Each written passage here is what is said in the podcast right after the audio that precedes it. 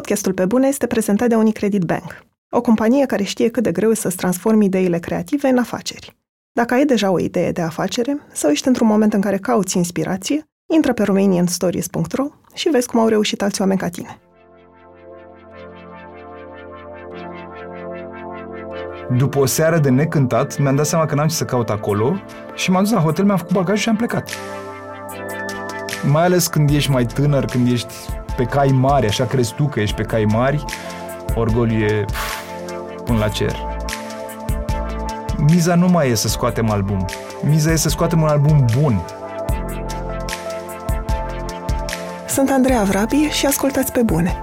Un podcast sincer, cu oameni creativi, despre cum au ajuns cine sunt și întrebările pe care și le pun.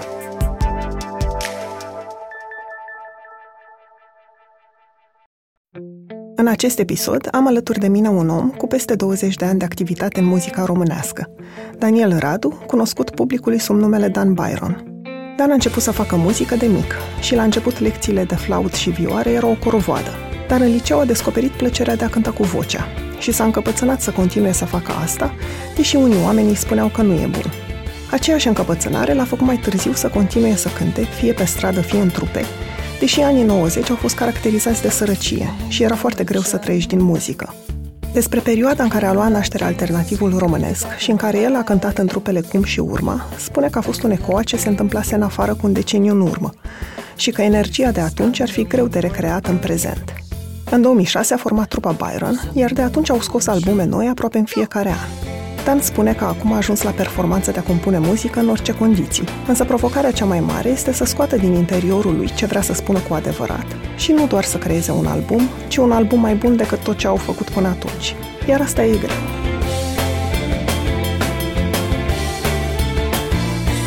Chasing the proof of a lie About a guy who spent all his life in the sky Salut, Dan! Mă bucur să te în studio. Bine te-am găsit, ca să zic așa. Știu că ai început să faci muzică de la șase ani pentru că ai crescut în Pantelimon și părinții tăi nu doreau să intri în tot soiul de probleme.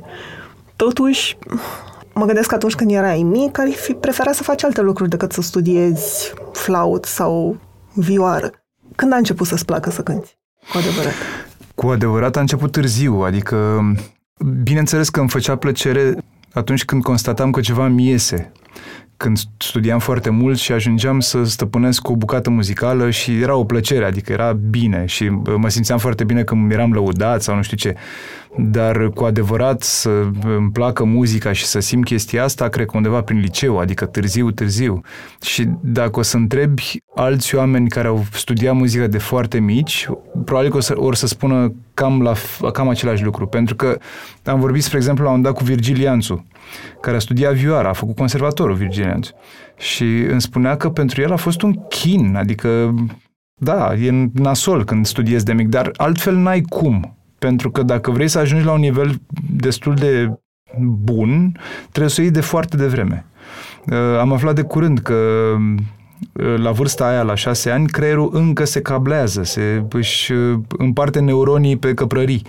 Și dacă treci peste un anumit prag, el își va împărți neuronii, își va fi împărțit de fapt neuronii deja și atunci muzica e așa, o chestie secundară. Te vei chinui mai mult, adică.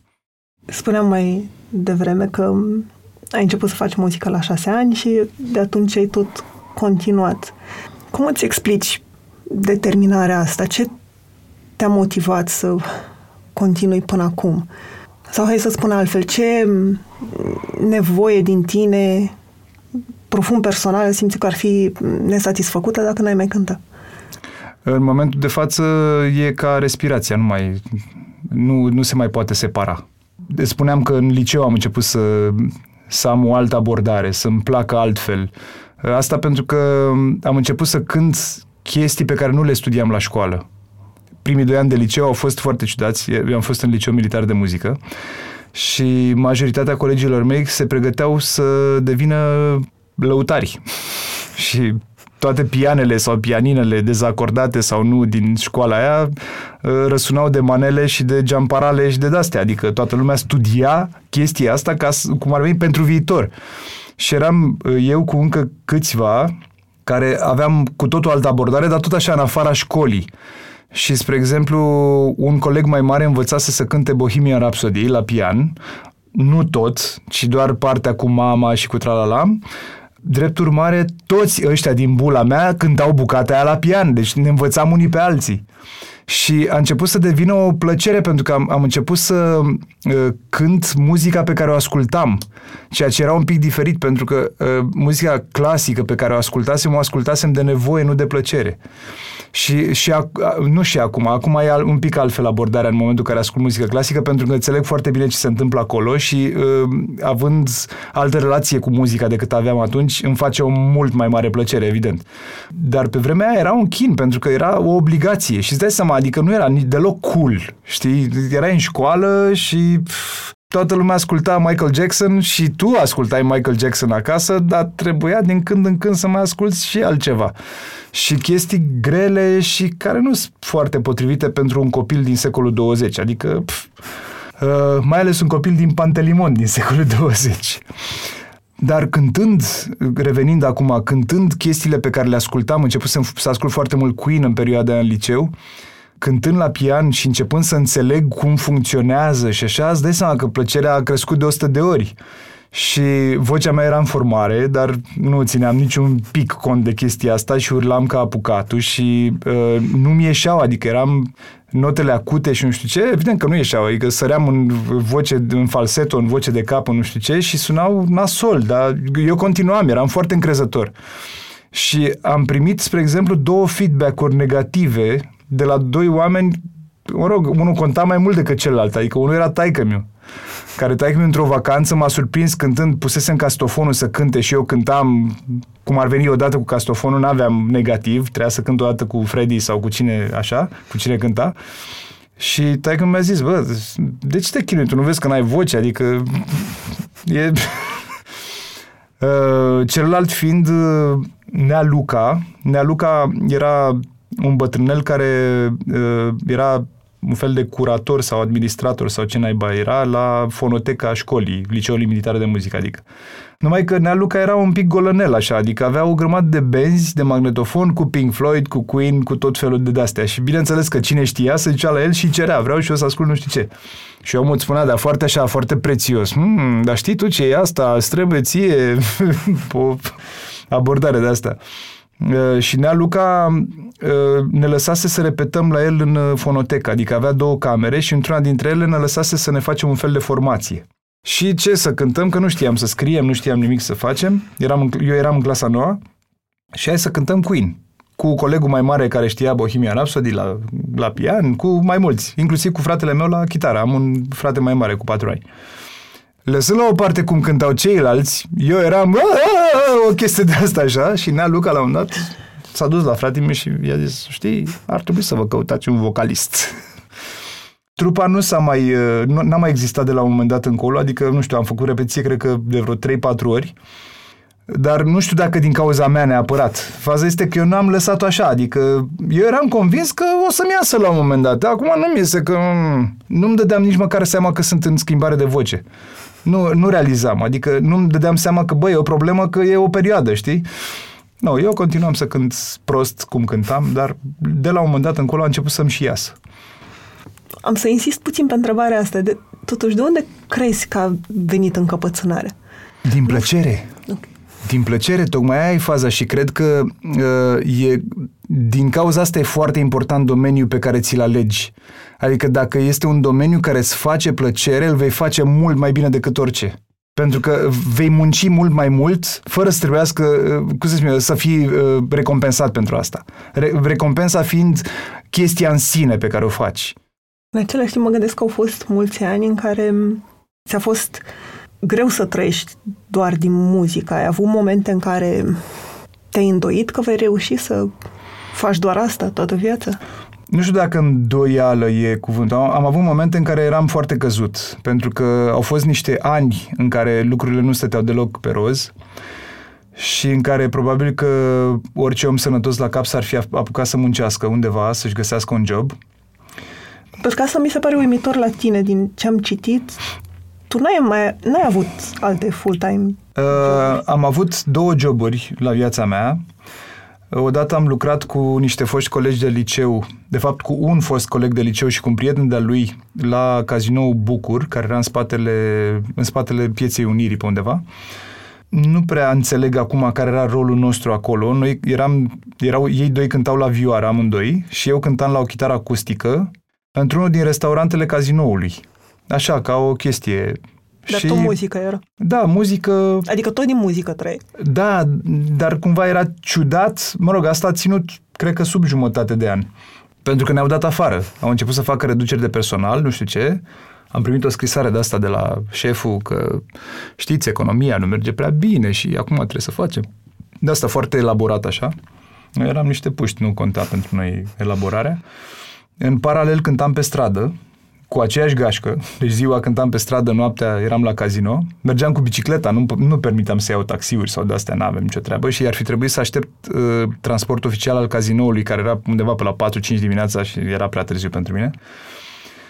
Iar uh, jobul cel mai serios pe care l-am avut vreodată a fost să fiu profesor la două școli generale, aveam 19 ani și uh, erau două școli care nu-și găsiseră profesori, că nu de altceva, dar una era într-o zonă superbă, adică undeva intersecție Rahova cu Ferentari, intersecție, nu, undeva pe, pe graniță, să zic așa, uh, și cealaltă era pe la Hala Traian și m-am găsit eu grozav să mă duc la amândouă Motivul fiind altul, m-am apucat să lucrez ca să-mi vină niște bani siguri ca să pot să fac meditații pentru conservator.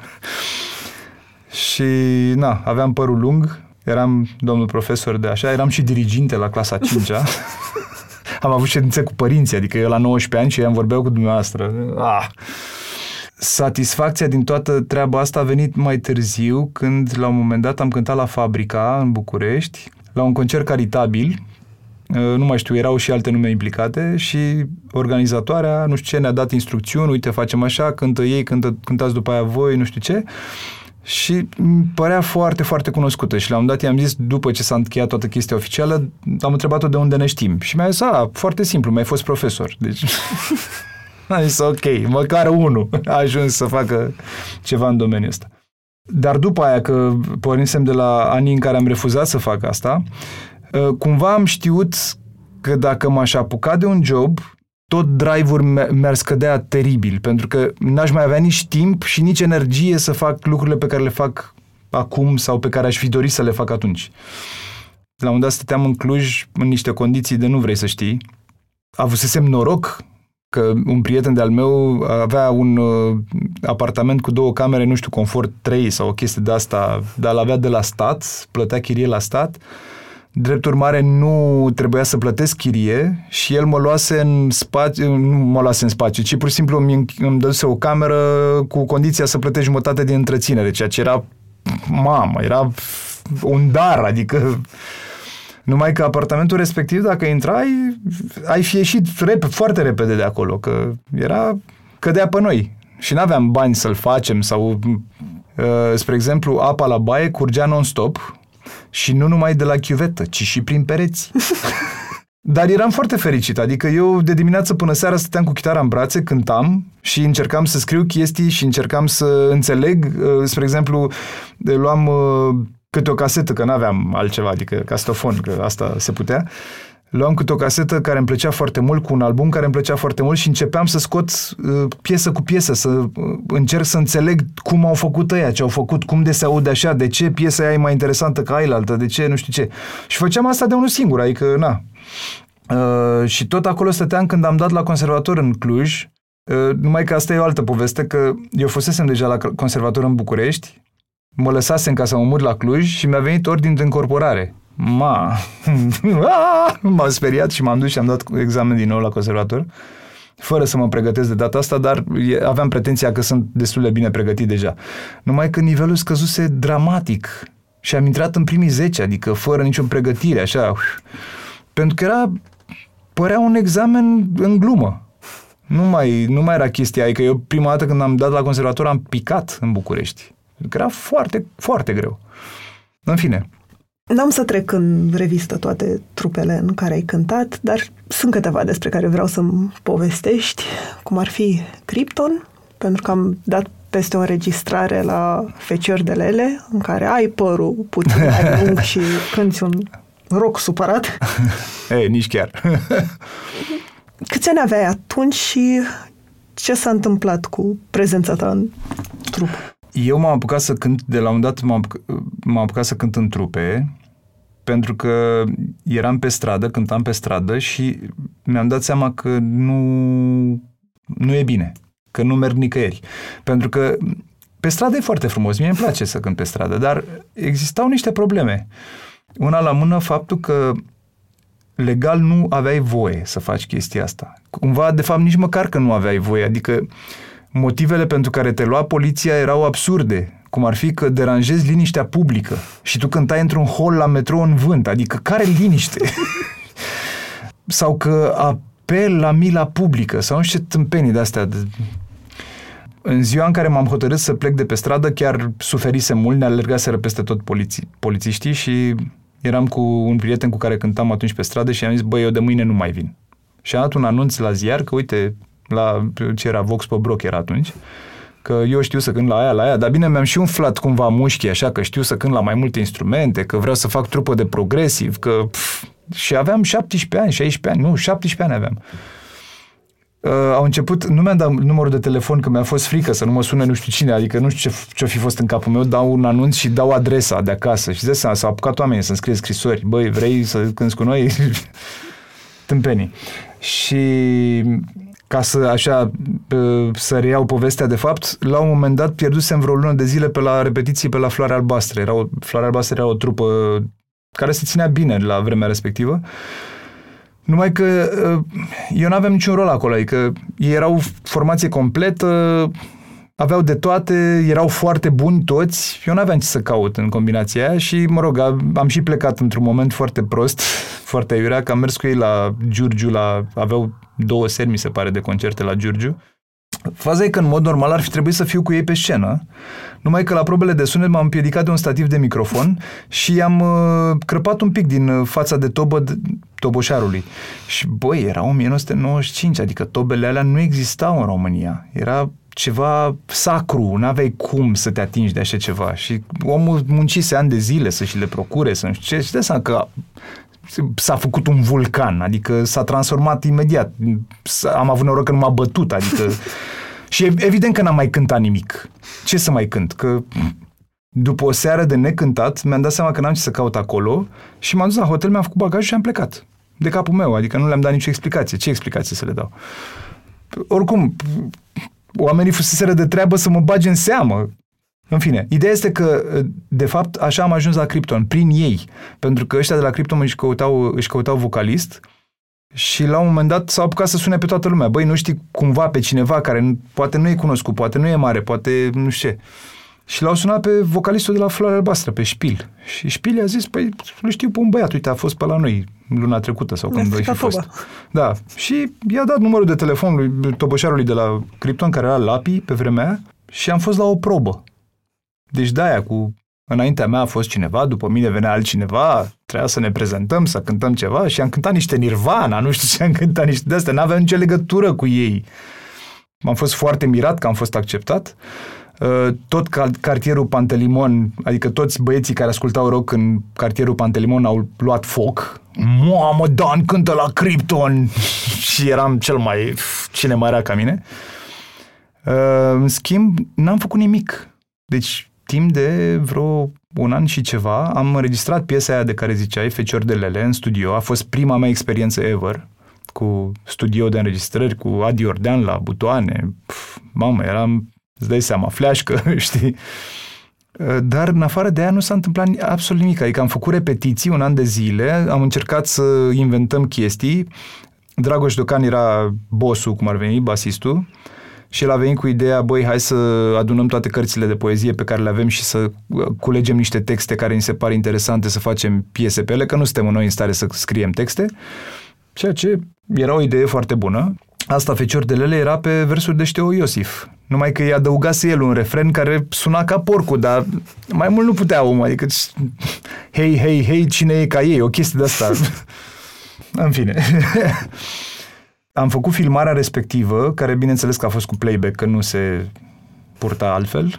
În filmarea eu aveam 17 ani. Ca să vezi cum erau vremurile, geaca aia de piele pe care o aveam în clipul ăla era geaca lui fratimiu, pentru că eu nu aveam geaca, adică aveam o geacă de piele la toată familia, nu? da. Mă uitam de curând la el și îmi aminteam cât de, cât de săraci eram. Pe bune, cum era totul, era aiurea.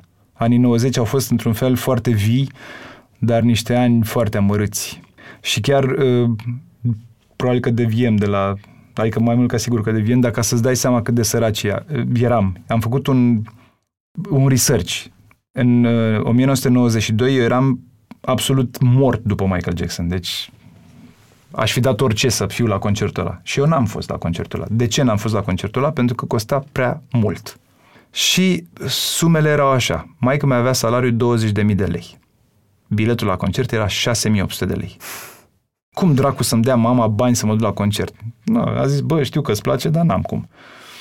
Hai să, să-ți spun cât însemna 6800 de lei în 1992 în dolari. 20 de dolari. Deci omul ăla făcuse sacrificii să lase totul cât mai jos. Mă rog, el. Cine făcuse? Marcel Avram sau cine făcuse sacrificii?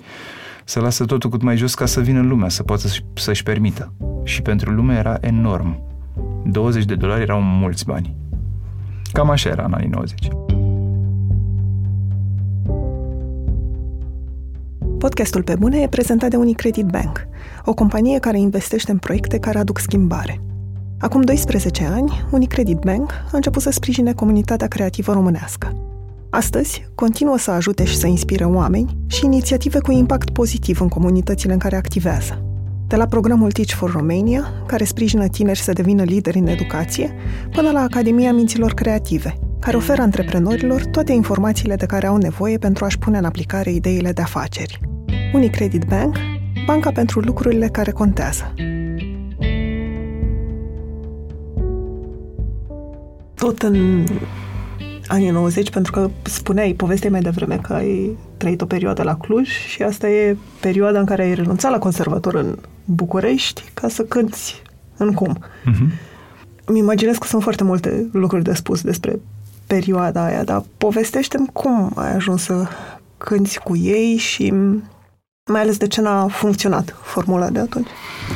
M-am cunoscut cu Oigan în 96, uh, m-am cunoscut cu el la Sighișoara, el fiind prieten cu un tip cu care ajunsesem eu să cânt, cu Mihai Plămădeală, eu cântam cu el într-o trupă de muzică medievală, care există și în ziua de astăzi, cred. Nomen est omen se numește. Și, da, muzică medievală, trupă de muzică medievală, hai la Sighișoara să cântăm, nu aveam uh, cântare pusă sau ceva, nu-ți închipui, am cântat pe stradă prima oară și până la urmă am ajuns să avem un concert. Zis și făcut, Oigan era acolo, era prieten cu ăsta, l-am cunoscut, mă rog, am auzit despre el că ar cânta foarte mișto și că ar ști foarte mult. Uh, după care ne-am reîntâlnit la mare, el deja scosese un album cu fosta lui trupă, Talita Kumi, și era foarte plin de el și foarte, adică nu mai era nimeni ca el, că na, el era regele plajei din 2 mai și cânta pe la toate corturile tot fel de... În plus cunoștea pe toată lumea pentru că venea de foarte mulți ani. Eu eram nimeni. Și la un moment dat, asta, deci în 96 ne-am întâlnit, dar în 98 abia am ajuns să cântăm împreună în 2 mai, la un moment dat, lui a plăcut foarte tare și mie mi-a plăcut foarte tare pentru că ascultam cam aceeași muzică și știam să cântăm cam aceeași muzică și a fost, cum să spun eu, să pui doi oameni care n-au cântat niciodată împreună să cânte împreună și brusc să iasă totul perfect, wow, foarte tare. Și inclusiv că și-a prelungit vacanța la mare, mă rog, a fost foarte complicat. Uh, după care a venit în București, tot în 98, a venit în București cu trupa cu care cânta atunci, cu Cum, Ideea este că a venit la lăptărie, evident că m-am dus la concert, am rămas mut, nu venea să cred ce, ce aud și cu toată atitudinea pe care o aveau și extraordinar. Deci mi-a plăcut de a murit. Faza este că nu s-a putut abține și m-a invitat pe scenă. Și hai să cântăm Kashmir de la Led Zeppelin. Wow! Și am cântat Cașmir de la Led Zeppelin. Și după aia, de fiecare dată când veneau în București, mergeam la toate concertele, pentru că nu veneau să aibă o cântare, că nu își permiteau să aibă doar o cântare, era, erau plătiți destul de prost. Și atunci aveau două, trei cântări, le legau ca să se justifice deplasarea. Și cântam la toate, veneam la toate, cântam la toate, eram peste tot împreună.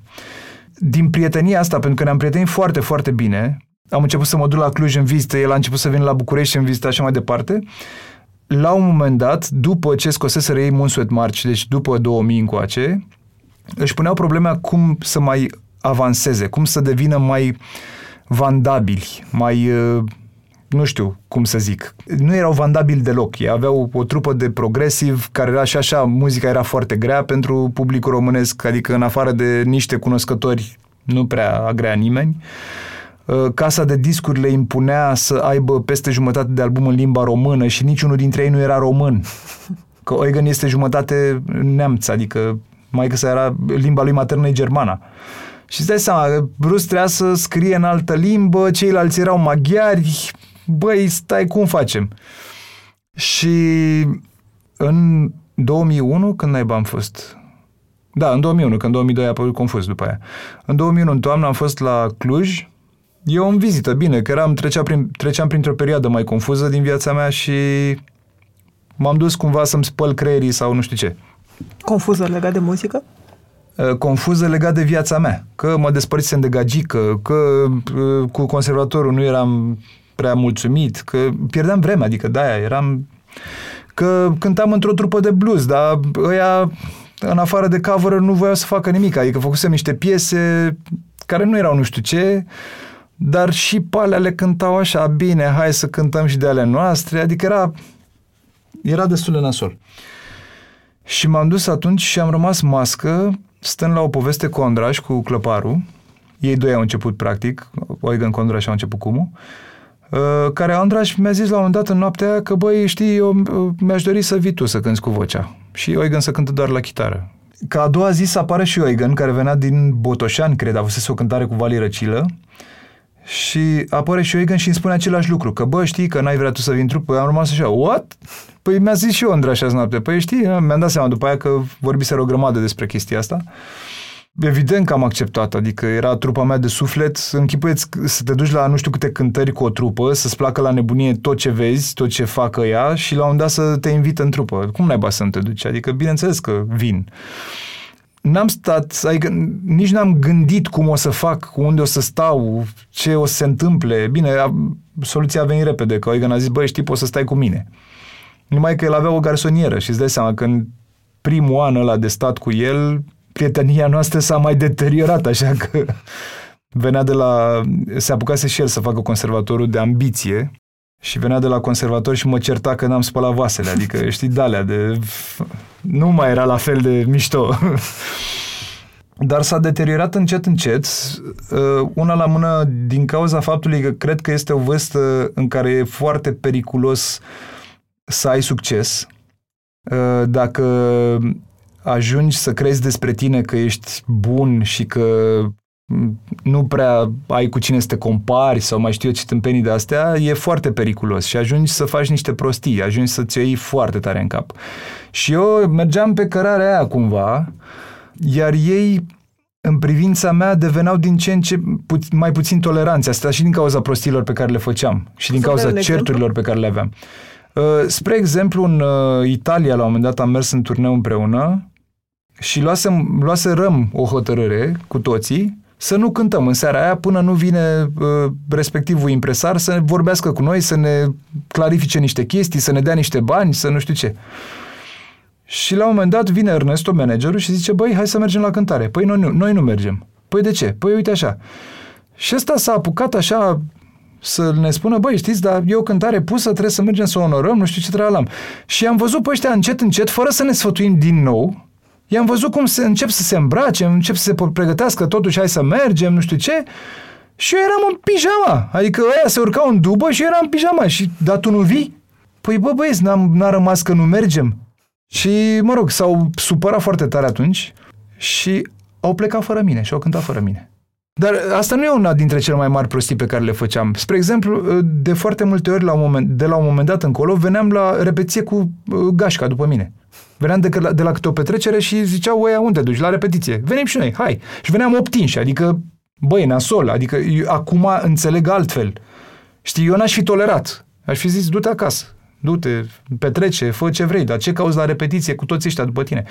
Culmea este că mulți dintre oamenii cu care veneam eu au intrat în gașcă și au rămas mult după ce am fost eu dat afară.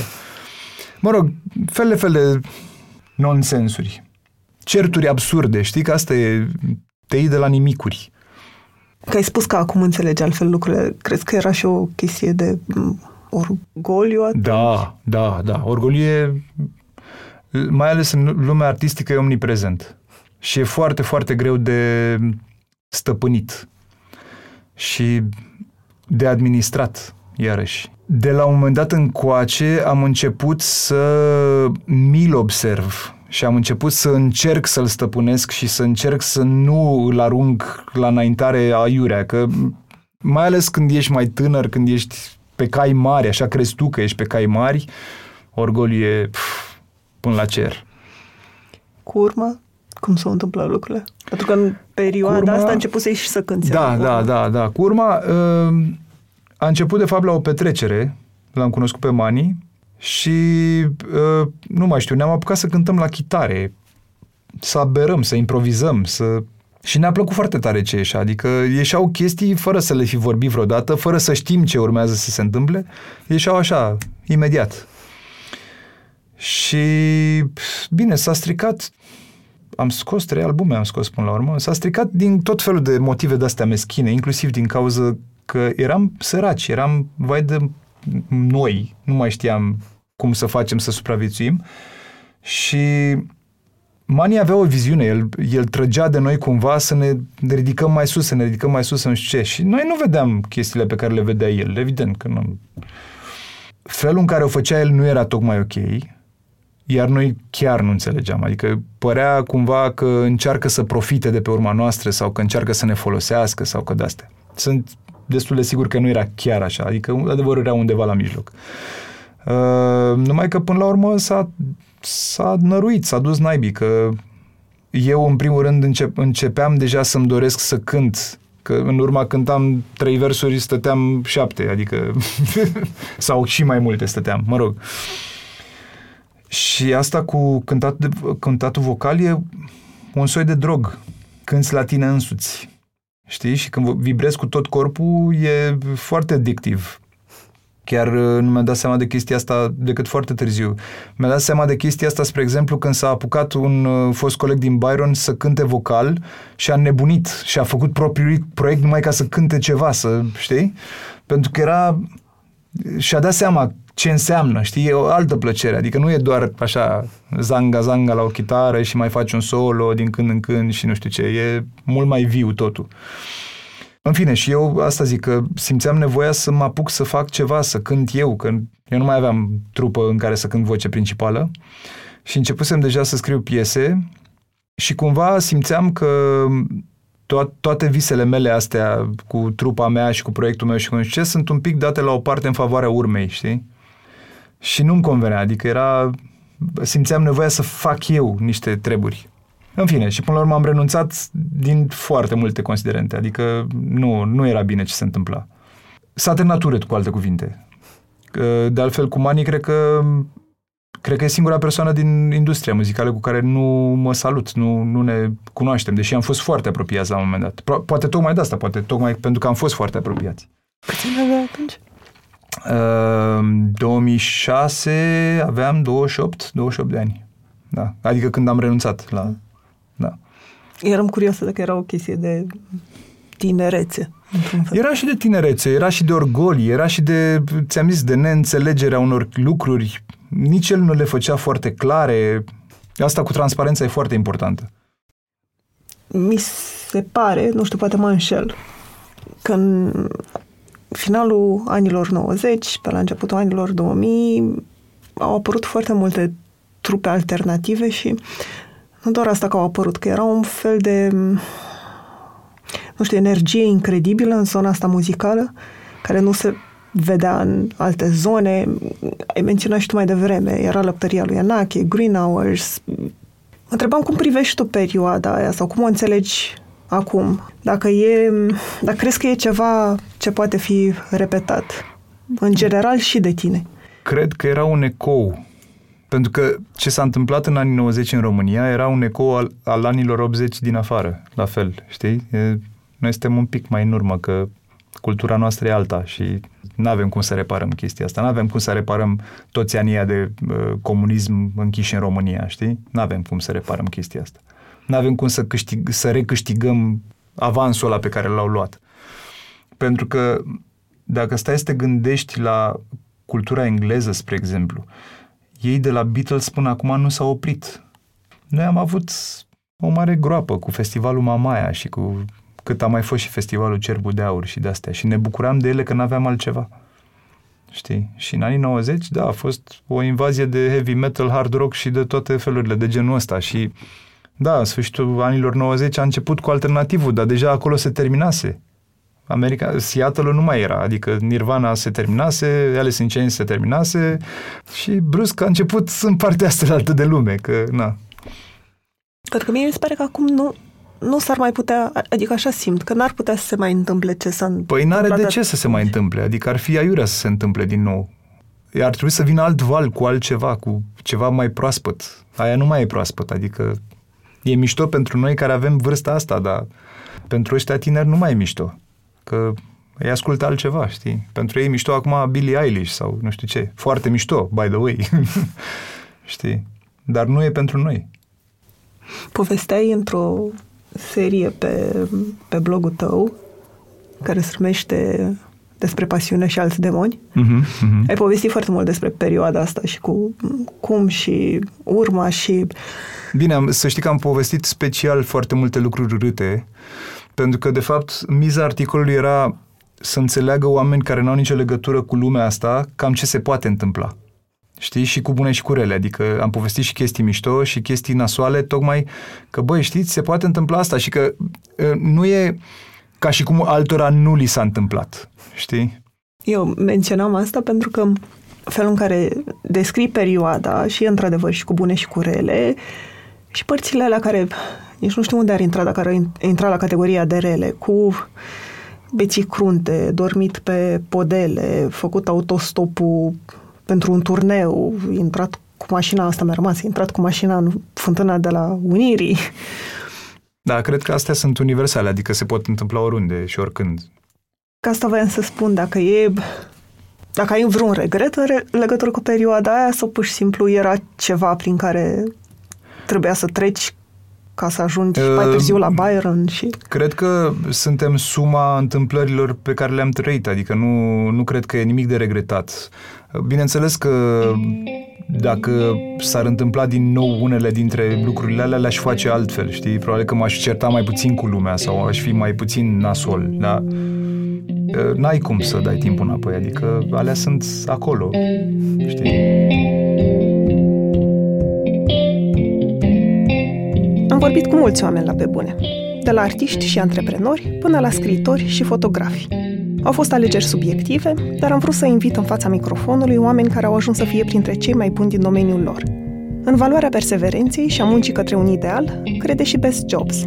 Prin tooluri și informații online, Best Jobs își ajută utilizatorii să exploreze o multitudine de oportunități și să descopere jobul care le permite să-și valorifice la maximum skillurile și pasiunile.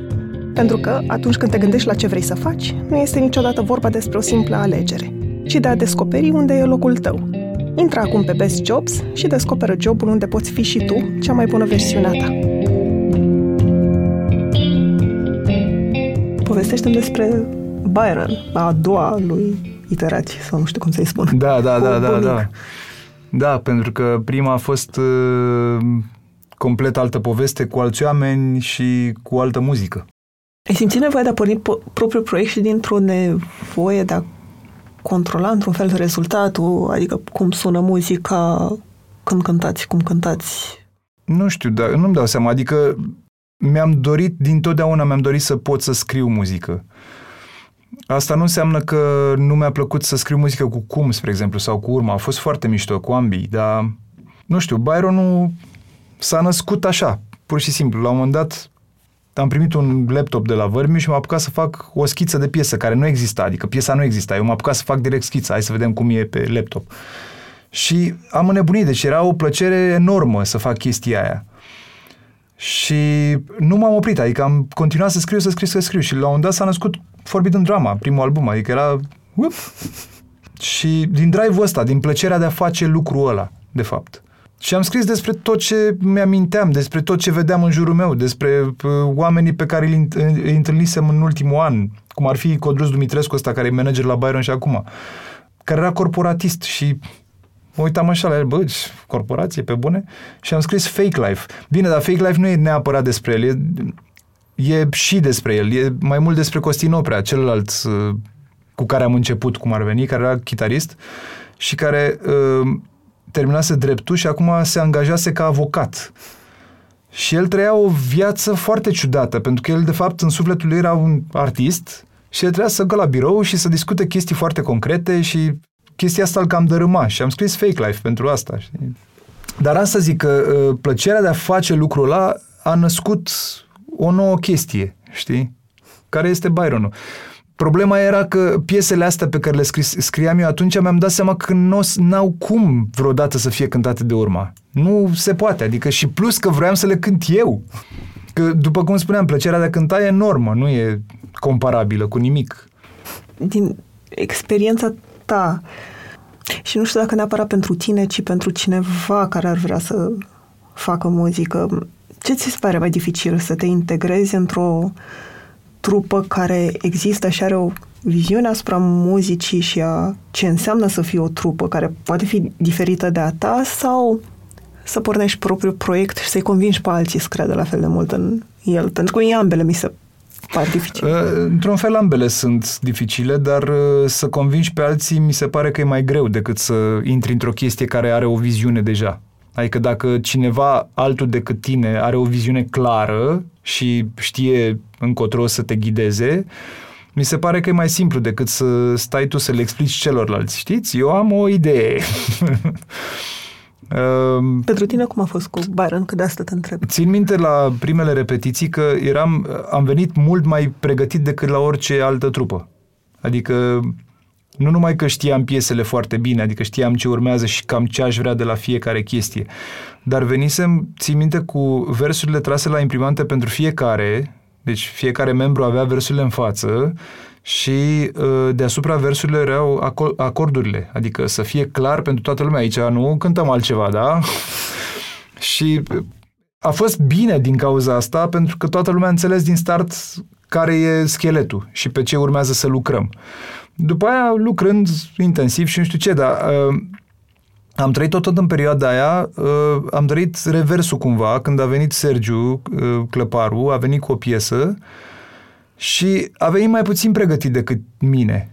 Adică, cum să spun, nu e un tip expansiv așa, să se impună, să se bage în seamă, să nu știu. El nu este așa cu o voce calmă și nu știu ce, știți, am și eu o piesă, aș dori să nu știu ce.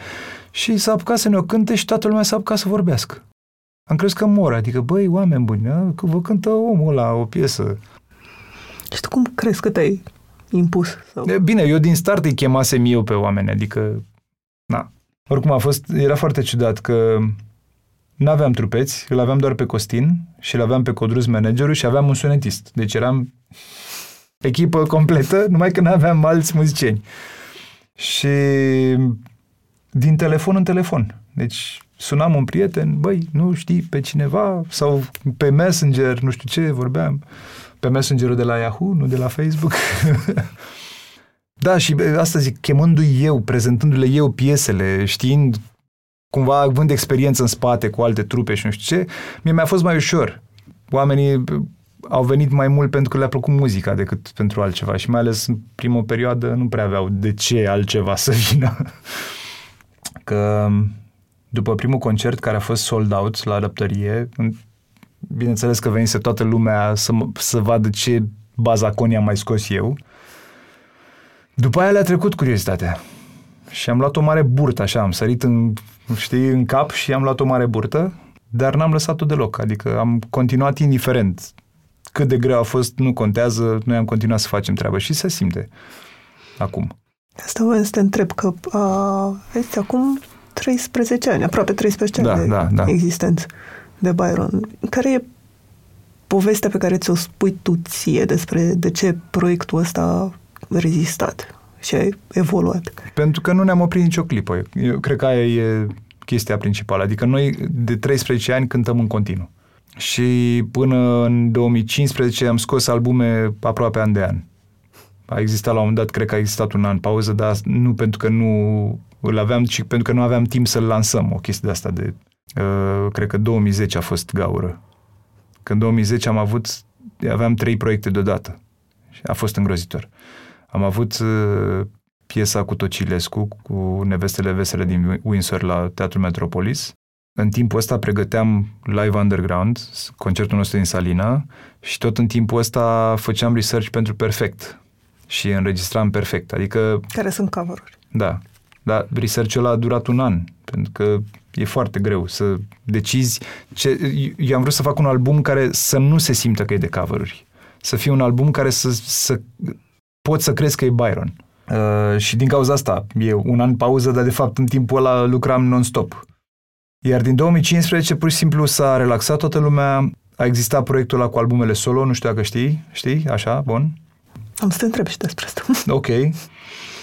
Și acum scriem albumul și tot avem îndoieli și tot mai schimbăm ceva și tot hai să mai scriem încă niște piese și uite așa că sunt vreo 10 piese scrise, dar cred că o să renunțăm la vreo două și trebuie să mai scriem încă câteva ca să avem de unde alege și uite așa, adică e, uh, deja avem alte pretenții de la ce facem și deja ne permitem să avem alte pretenții pentru că nu mai e, miza nu mai e să scoatem album. Miza e să scoatem un album bun un album care să fie nu, nu numai bun, să fie mai bun decât bun și mai bun decât tot ce am scos până acum, știi? Ceea ce e greu. Că spuneam că am să te întreb de proiectele solo. Vreau să te întreb de al tău, ce ți oferă diferit de trupă, ce rol are? A fost un experiment mai mult decât altceva. Uh, faptul că am făcut totul de unul singur, a fost foarte interesant, pentru că eu am mai făcut treaba asta doar, doar pentru interior, pentru schițele pe care le prezentam trupei, dar niciodată public. Adică să fac niște orchestrații acasă, cu ce am eu acasă și să le prezint ca pe un album. A fost o mare miză. Și am învățat foarte multe, pentru că a trebuit să mă pun în rolul fiecăruia, cumva. Inclusiv la uh, grafică m-am apucat tot eu să o fac grafică. Am pus niște fotografii, că n-am știut să fac grafică. Dar însuși faptul să, că am stat două zile să, ală, să aleg fonturi. Este îngrozitor, adică nu știam cum e procesul ăsta. Dar pe partea muzicală te-ai simțit mai, nu știu, n-am alt cuvânt, expus într-un fel în albumul ăsta? Adică că oamenii vor judeca produsul mm. și te vor judeca doar pe tine. Nu cred, nu, nu, nu mi-am pus niciodată problema asta. Cred că uh, problema asta a fost mai degrabă pentru ceilalți, pentru că ei n-apucaseră să se prezinte singuri în fața unui public. Și știu că e destul de complicat când o faci prima oară, adică, na, mai ales când n-aveau experiența de genul ăsta în spate. Ce am făcut eu, în schimb, a fost să experimentez uh, dacă tot nu erau trupeții mei și nu erau instrumentele neapărat ale, am experimentat cu alte ansambluri. Și, spre exemplu, există pe o piesă nu e nicio clapă, nicio chitară. Este o orchestră de coarde și o orchestră de uh, alamă, de alămuri. Dar am experimentat cu alte sunete. Știi, nu știu cât de mult s-au prins sau cât de mult a afectat pe cine treaba asta, dar pe, pentru mine a fost foarte mișto, inclusiv felul în care începe albumul, cu niște voci care sunt semi-sintetizate, adică tu simți undeva că nu e chiar natural ce e, dar în același timp auzi respirația, auzi alea, mm, am muncit foarte mult la vocile alea ca să sune așa, să sune ca și cum ar fi o clapă mai degrabă decât un cor. Știi? Și eu am tras fiecare voce, evident. Na, m-am jucat altfel, știi? Îți dai seama, la mine în living, adică a, hai să tragem chitări sau whatever. A fost foarte mișto, mi-a plăcut mult. Și uh, analizându-i pe alții, o iei razna. Deci dacă analizezi, spre exemplu, o piesă de Freddie Mercury, spre exemplu, băi, sunt o grămadă de chestii ascunse tehnic printre cuvinte, știi? Foarte, foarte interesant de, de studiat. Acum, eu pot să o fac din orice poziție, adică pot să scriu cum vreau eu, pot să mă apuc să scriu versurile, pot să mă apuc să scriu muzica mai întâi, pot să fac chestia asta fără să țin un instrument în brațe, pentru că am deja experiență să pot să stau cu o partitură și să scriu, am scris aia, îi fac niște versuri și încep, sau invers, sau oricum ar fi, adică pot să fac orice. Și bă, chestia asta mă face să mă simt bine, dar știi ce se întâmplă? De cel mai multe ori mă chinui, culme, deși am toate tehnicile astea la îndemână, pentru că chinul nu vine din necunoștința tehnicilor, ci uh, necunoașterea, ci din faptul că vreau să scot din mine ce e acolo în adânc și ce contează cu adevărat, ce vreau eu cu adevărat să spun. Nu ce m-am gândit eu că ar fi mișto să spun. Știi? Și asta și a apărut mai târziu? Asta e, asta e cea mai grea parte. Da, a apărut mai târziu, mă rog, a apărut mai târziu. La început cred că nu eram conștient de nimic, adică nu eram conștient că ar, aș putea să am un mesaj, să transmit ceva sau... Spuneam chestii și țin minte și la cum și la urmă că erau foarte multe din, din versuri pe care nu le scriam eu, by the way, adică eu am scris parte din versurile în română de pe Confuz, dar majoritatea versurilor alea în engleză erau scrise de Oegan. Dar și la urma de Mani. Dar la amândoi vedeam același lucru, adică ei scriau despre chestii pe care le trăiau. Ei nu că să nu acumulau o energie pe care la un dat să o scuipe, știi? Ei scriau chestiile uzuale, ceea ce e mișto într-un fel, dar depinde ce vrei, știi? Ori eu în momentul ăsta vreau să scot, spre exemplu, albumul ăsta pe care îl scriu, scriu acum, vreau cumva să fie, pentru că e primul nostru album în română pe bune și vreau cumva să fie despre noi toți, știi? Și aceea e, am încercat să scot toate sentimentele alea de români din mine, știi? Dar nu sentimentele alea proaste de naționalist sau de... Nu există, știi? Nu alea sunt. Spre exemplu, am scris uh, piesa asta nouă, toată lumea a zis că e o glumă, piesa nouă de la Byron, știi? Dar de fapt nouă înseamnă numărul ăla de oameni care pleacă. pentru cine nu știe, nouă se numește piesa, nu piesa nouă. Exact. Nouă fiind numărul de români care pleacă pe o oră din țară. Știi? Nouă fiind o dedicație, nouă tuturor, știi? Pentru că e vorba despre migrare. Și am văzut comentarii pe net și de asta și m-am distrat, îți dai seama că cumva am scris-o în așa fel încât să, să îți dea senzația că ar fi vorba de o despărțire între doi iubiți. Dar doi iubiți pot să fie orice, nu trebuie neapărat să fie doi oameni care au avut o relație. Poate să fie doi iubiți, țara România cu emigrantul care pleacă, deși o iubește, știi? Te-a preocupat de-a lungul timpului succesul, câți oameni vin la concerte, câți îți ascultă muzica, te gândeai la asta și cât de mult te mai gândești acum? Ehm, n-ai cum să nu te gândești la asta, mai ales atunci când nu prea vine lume. Că te doare, adică lăsând la o parte că te doare, simți că dai energie spre nimic. Nu, se, nu ți se întoarce nimic, știi? Pentru că, de fapt, un concert e un schimb de energie. Energie nu folosit în, în sensul ăla, ai înțeles, e o chestie, vine de la public, se întoarce la public, știi? Ori dacă sunt 10 oameni în sală, nu prea ai ce să știi.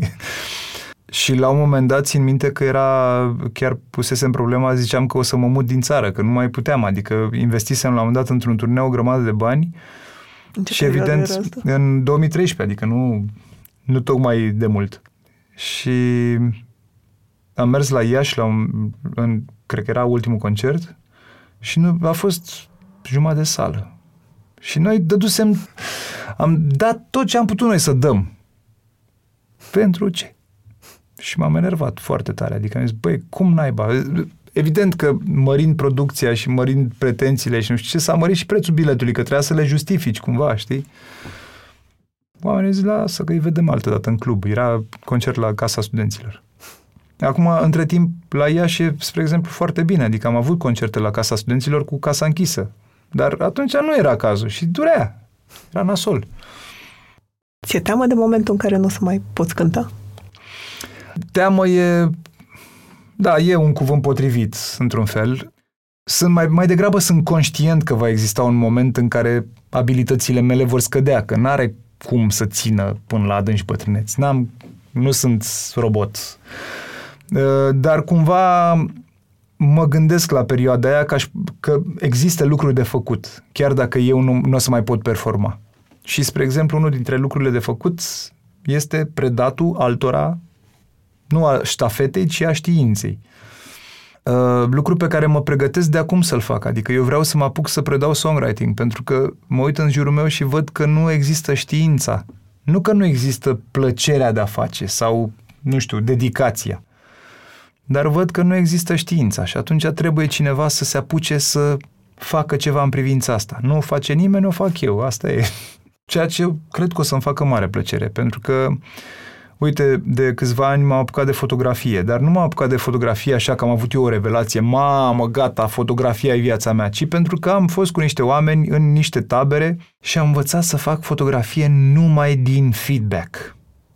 Știi? Și mi-am dat seama cât de important e asta, adică tu degeaba stai acasă și citești reviste de fotografie și știi toate tehnicile din lume dacă nu stai de vorbă cu un om care îți ia fotografiile tale și ți le critică și spune, uite, aici ai putut să faci altfel. Și îmi dau seama că dacă o să fac cursul ăsta, de fapt nu dacă, o să-l fac, partea foarte importantă nu o să fie atât de mult partea teoretică pe care o predau eu, cât feedback-ul pe care o să-l dau și faptul că o să se audă unul pe altul și o să creeze găști și o să creeze, știi, chestii, uh, cum să spun eu, celule creative. Ceea ce eu n-am avut. Mi-aș fi dorit să am parte. Știi, să fie cineva care să predea asta și să mă duc la clasă și să-l întâlnesc pe Mani la clasă sau pe Eugen sau pe Sergiu sau pe oricine și să facem împreună o piesă, dar pentru că ne-a cerut ăla și uite, trebuie să vorbești despre aia. Sau știi, adică chestii de-astea care nu s-au întâmplat și nu se întâmplă.